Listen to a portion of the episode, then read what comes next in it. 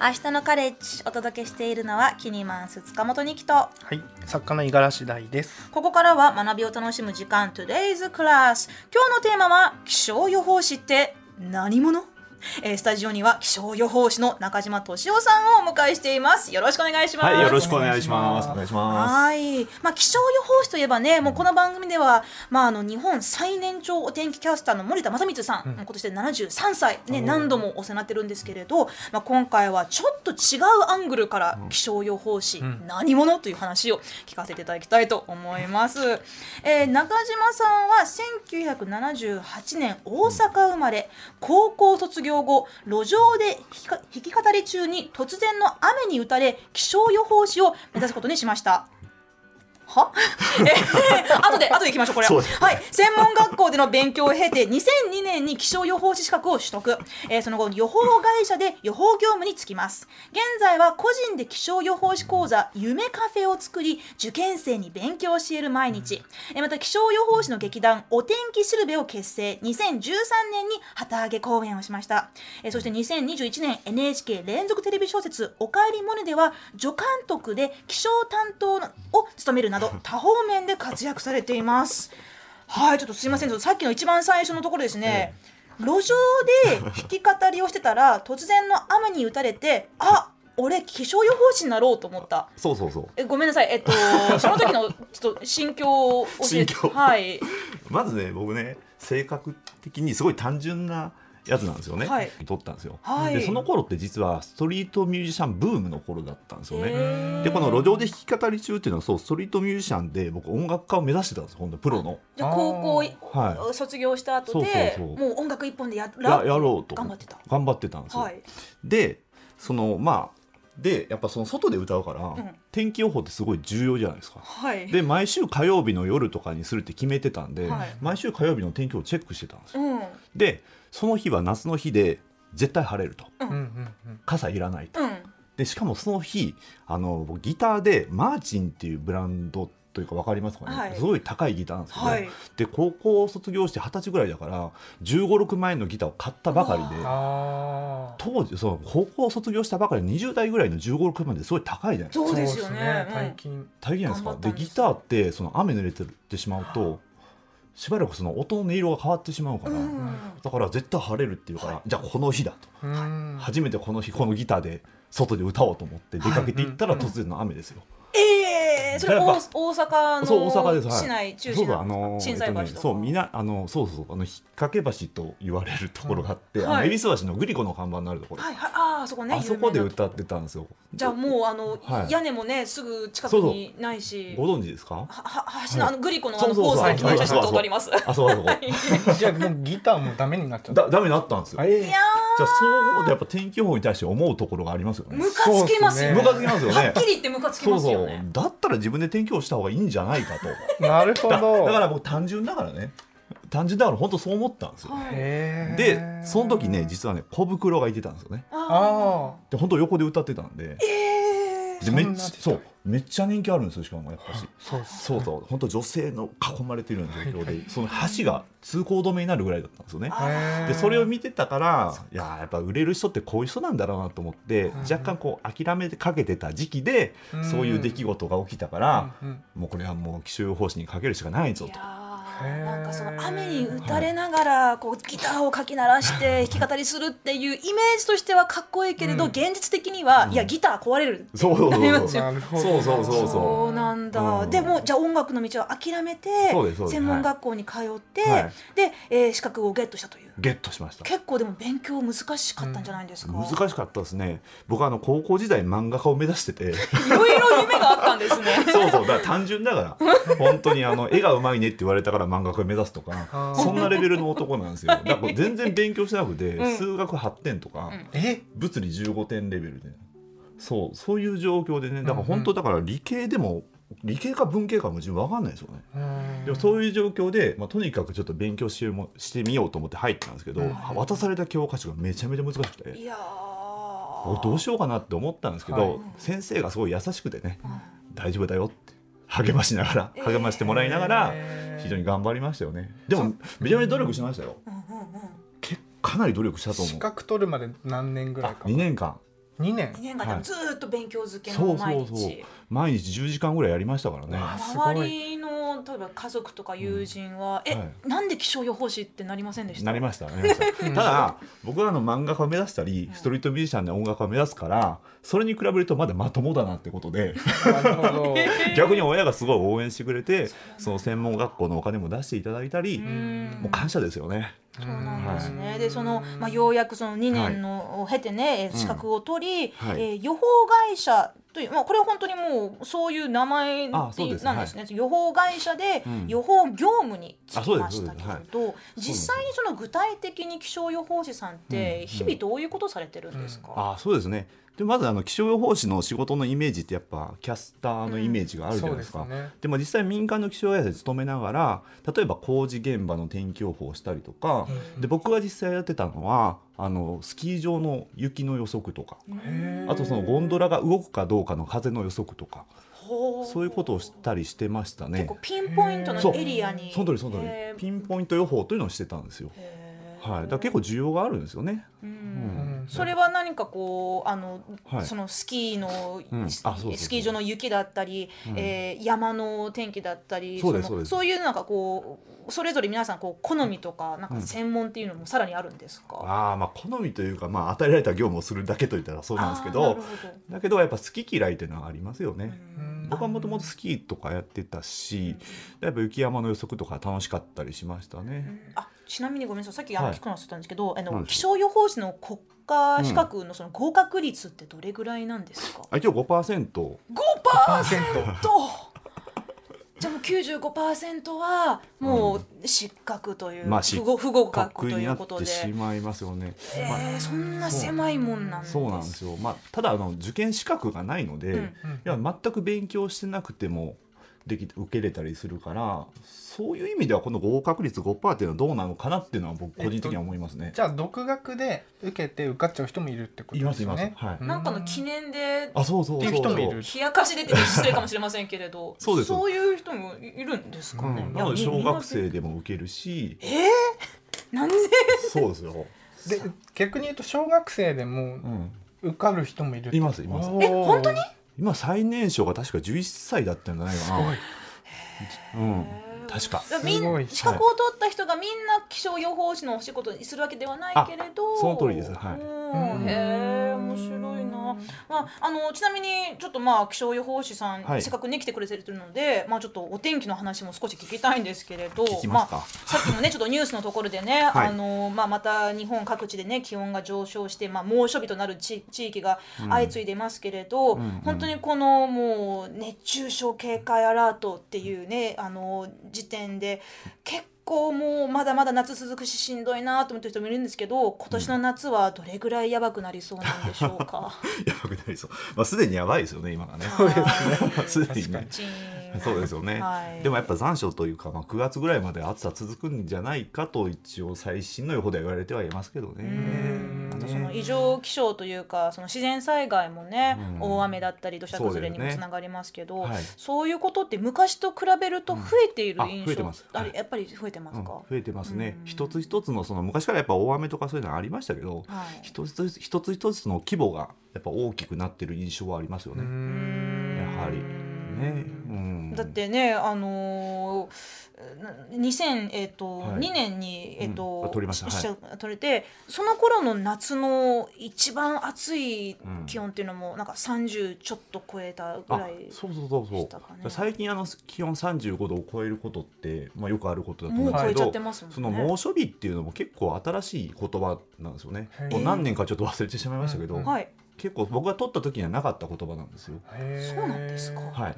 む当時に20年前とかはなんなんでしょう？暑い暑い。まあ暑いとても暑い日。でもその時どうなんでしょうね。ちょっとその頃のことを経験がないも忘れてしまいましたけどうん。やっぱ暑くなってるのは確かだと思いますよ。そうか、うん。まあそうやってこうたった20年ぐらいのスパンでもね、こう、うん気象予報士の、はい。まあ、ね。常識というかね、まあ、そのうん。お天気の常識が変わってるっていうことですよね。うん、そうですね。はい、ううん。んそうなんですよ。あのコロナ禍で何か、えー影響があったりしたことは特にないですかね？気象予報法士のお仕事で。ああ仕事か。どうなんでしょうね、うん。まあ、僕はあの普段ねあの、ほまあ、気象予報士の先生というような仕事をしておりますので、やっぱそのオンラインでの授業が増えましたよね。やあっぱりあの対面でよく授業とかしてたんですけど、やっぱりそのオンラインが増えたりしたので、まあやっぱ影響はやっぱありましたよね。あ、やっぱり今でも気象予報士に憧れる人たちってまだまだたくさんいるとあ思うんいますしそうそうコロナ禍だから勉強する人も増えたんですよ。あうー。ん資そうなんですよ。格目指してみようかなって、あいますそうそう。でその時にやっぱ気象予報士ちょっと増えましたね確かに受験者。うんそんな気象予報士とはまた別のわらじを履いていらっしゃる、えー 中島さんですが、この気象予報士だけの、うん。えー劇団お天気しるべ。これはあのえ演劇したい気象予報士さんたちの劇団なんでしょうか？まあ演劇したいというか僕が声かけたんですよね。はい。この気象予報士だけの劇団を作ると面白いんじゃないかということで、うんあのまあ、僕はあのそう本業が気象予報士の先生なので受講生とかにはいあの声かけてやってみようよって集めましたね。なんか、うんいろんなこと思いつく方だなって。あだから単純だからですね。じゃあそこに尽きる。劇団をやってみようと思ったきっかけは何だったのあこれがですね僕実は森田正光さんの会社に行ってたんですよ。あ。そうなんですか。はい、あのえー。東京出てきたきっかけがその森田正光さんの会社に入る、うん。はい、ウェザーマップという会社にね、はいはいはい。その森田さんが実は気象予報士だけど劇をやってたことがあるんですよ。へえ知らないでしょ？知らない。あーでもなんかちょっと想像できるできるでしょ？森田さんのねあのあの語り方というかあのキャラ そうそうそうそう、でねへー。はい。でそれが1回だけで終わってしまったので、はいもったいないなと思ったんですよ、うんうんうん。とても面白いアイデアだし、うん。で気象予報士が天気のことをお芝居にして伝えたら伝わるんじゃないかとねより、ううん。んだからそれを僕は引き継いだ、はい。だ原因は森田正光さんにあると。えー、なんと言っていいのかなこんなこと。といやいやすごいつながり。へえででも実際にその周りの,、あのうん。まあ、生徒さんとか同業者の方に、はい劇団やろうぜって声かけて、うん。どんな反応返ってきました？まあハテナがついてますよね。そうですよ。見えましたよでも。ハテナがこの辺についてる、はい。だってほほとんど演劇経験ない人ばっかりですよね。その通りなんですよ、うん。私自身も演劇経験ないので、うん。うん、なんかやってみようよというノリだけでやったんですけど大変でしたよ最初。劇団作れちゃうんだってやる気があれば。でその劇団、そのまああの演出するはい。演目とか、脚本とかも全部オリジナルなんですか、全て我々でやるというのがはい。コンセプトにありましたね、へー。それはどうやって勉強されていったんですか？やりながら覚えていくって感じですよ。試行錯誤で。試行錯誤。初めあの上手下手の言葉すら分かんなくて、はい。うんそうだそんな中でようやったなと思いますよね。えその、はい。やる劇はやっぱりどこかしらでこうお天気がテーマに出てくるのですか？もちろん。うん。もちろんその通りです。で気象予報士も知らない天気の話っていうなんか、はい。それぐらいちょっと深いというか、うん。まあ、知らない話をなんか掘り起こして、うん。でもたくさん面白い話があるんですよ天気ってやっぱし、だって天気って日常の生活に関わってるじゃないですか絶対に。確かにね。だからいろんなとこで天気って主役というかねあるんですよそういう物語が、うん。はい、それを掘り起こしてきてお芝居にすると。ちょっと見てみたい、ね、天気というものとはい。ストーリーをね、く組み合わせるのがすごい難しそうですけどね。確かにねもうそれは一つ作る、まあ、ストーリーラインを作るまでにどれぐらい時間かかるんですか、えやっぱどれぐらいかな。その演目にもよりますけどやっぱ 3, 3ヶ月4ヶ月とかやっぱかかるんじゃないですかね。そうですよね。でその役とかも決めてあ決めてはい。でお稽古もして,、うんして。でどうです？皆さんその1回目からうん。今に至ってもう10年ほど経あってるそうです。はい。まあちょっとコロナがあったんでなかなかできない時期もあったんですけど、うん。10年経ちましたね。もう、はい、どうですか、その最初に比べてい板についてきた方とかなんかありますもちろんもちろん、ううん。んそれはありますよね、えー。なんかそのホームページもねちょっといろいろ 拝見したんですけれど、え結構その時代ものの劇だったりそうですね。なんかうこうちょっとこう青春ドラマっぽい感じの,、うん。あのお話だったりいろいろあると思いますけどその、はい。毎回同じあのあの違う脚本をうん。考えるって、結構はい。クリエイティブなあのお仕事だ活動ですけれど、うん。楽しいですか？あ楽しいけどやっぱ大変なところもありますよね。うん。あの主にその台本書くのがうちの副団長の、まあ、小俣というのがいるんですが、はい。彼はもともと落語をやってたりするので、ん結構はいろんなバックボーン気象予報士っていろんな方がいてて森田さんもねバナナにハマってるし。今ね。何やってんだって話ですけそうどバナナが好きすぎてバナナのポッドキャストもやってますから やってますよね。そうそうそうわかりますわかります、なん。かその一つのことだけをこう、うん。極めるっていうよりは、まあん。ももちろん一つのことを極めながらいろんなことにも、うん。まあこう、うん。気軽にっていうか、やってみたいなって思ったら、じゃあやってみようって感じであすごくねあのえ枝分かれというか、試していらっしゃいますけど、うん、うん、そうですね。楽しそうですね。あ楽しいですよ、本当に。もうもう毎日過ぎるのが早いですよ本当に。大ちゃんもさ、はいなんかあの作家だけの劇団あちょっとなんか顔が嫌嫌な顔なんか嫌だなって顔してる。あ大変そうですよね。じゃあさああこれ言っちゃっていいかな。作家だけのサッカーチームとか暑いからどうにかなっちゃいましたね。だダメですか？さ作家だけでサッカーしようで大丈夫かな？ごめんなさい。あで作家対編集者の試そしたら合なんかすごいバチバチのバトルになるかちょっとごまするかどっちかですよ。えー、なんかそのお天気しるべを通して私も気象予報士に興味がありますとかお天気のこともっと知りたいですっていうお客さんからの反応とかありました、ああもちろんありますよ。そういう反応もあるし、ううん。んちょっと天気のことを勉強したくなったとかはありますよね、もうとても嬉しいですよね。うわーいいなはい。そっか多分いろんなことされてるから、うん。いろんな場面でその多分気象予報士を知る人が増えていくんじゃないですかね。そうそう。そのためにやってるのもありますよ、うんあと他にもうん中島さん、まあ、さらにね、はい。えー個人で気象予報士講座をうん。主催,、されてて、うん。その名前が夢カフェ、夢とか算数学8点とかっていうと,、そうそう。ところから気象予報士目指すってかなりこう段差がある風だと思うんですけれど、はい。どういうふうに受験生の方々にこう、うん。あのうん。まあ、は励ましたりこうアドバイスとかしてますか、ああまずあの普通あの学校とかって通学講座って言って集団で集まって授業することが多いと思うんですが、私のこの授業はです個人授業なんですね、うんマンツーマンでやってるから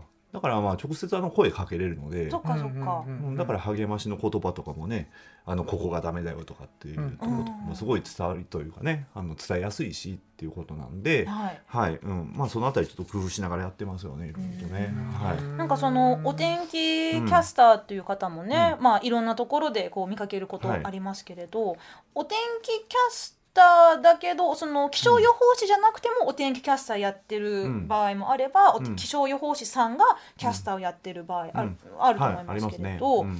なんかこうまあなんだろうなんか見てる、ね、側としては、やっぱりなんとなくそのこキャスターさんがそれを専門的な知識があって教えてくれてるって方がなんかこう信頼できるというか、あのうーちょっとねそうそういうのがあると思うんですけど、うんうんうん。でも世の中にはこう、まあ、台本渡されて「お天気です」って言ってる人もいますけど、うんぶっちゃけどえ。どどどう思います？なんかどどっちがやっぱり気象予報士にキャスターやってほしいって。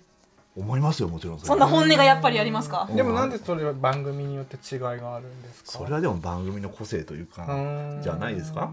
うん、なんか素人素人って言ったらあれですけどなんかし資格がない方が、うんうん。なんか一般的な感覚があるというか伝えるという意味ではうんいいかもしれないし、うん。でもやっぱ専門的なものがあった方がいいっていうのもあるかもしれない、うん。それは番組のカラーじゃないですかね。な。るほ確かどにね、うん。なんかこう何々前線とか、うんうん。えー何々ね高気圧って言われてもなんかなんとなくわかるけどでもそれが実際に何を意味してるのかっていうのは、素人はねなんか毎日お天気ニュース見ててもよくわかんないなってことありますよね。そうそうそうあーそう。そうですね。そっかそっか。もっとなんかこうお天気のねいろんなその、えーまあうんことがうん。詳しくわかるようなねそんなうん。気象予報士さんがね、うんなん。か増えたらいいなと思いますけそうですね。うん本当そうですよね。次回の気象予報士試験は来月の27日という結構もうすぐですけれど、じゃあもう今まさにこう模擬試験とか解説会でうんお忙しい日々です。めちゃめちゃ今忙しいですよ。そのね暑い中。はい。そうそうあ受験生の皆さんに頑張ってほしいなと思いますけれど、あの気象予報士を目指す中で、一番こう心がけることって大事にするべきことっていうのは何だと思いますか、ああそのまあ受けるにあたってってことですね、うん。気象予報試験を。でもなんでしょうね。まあ天気が好きとかそういうこともあると思うんですけどもなんでしょうね。やっぱあの受かる方って例えばこの素直であったりとかあとはすごい集中力のある方っていうのは受かりやすい気がしますよね。うーんうん、そうなんですよ。天気予報ってまあテレビとかでも伝えたりしますけど、はい。まあ、5分とかそのぐらいの、ね、短い時間の中でそのなんかいろんな情報集められた情報をこう集約して伝えたりするわけなので,、はい。でしかもその天気予報が出るまでの時間って決まってるので、うん。ね、いつまででも考えれるわけではないから。そだその決められた時間の中でその一番最適で最善であるようなその天気予報を伝えるために、うんこうね、あの情報を集めてとか集中してやらなきゃいけないから、うん。やっぱそういうのはすごい大切な気がしますね。いろんなデータを自分でまとめて、自分の言葉で伝えることも大切ですよね。めちゃめちゃ大切で、うん。ただなんかこう、うん。数字とか専門用語をねこうつなげるだけじゃなくて、うん。こうどうやって伝わるかってところもそうですね。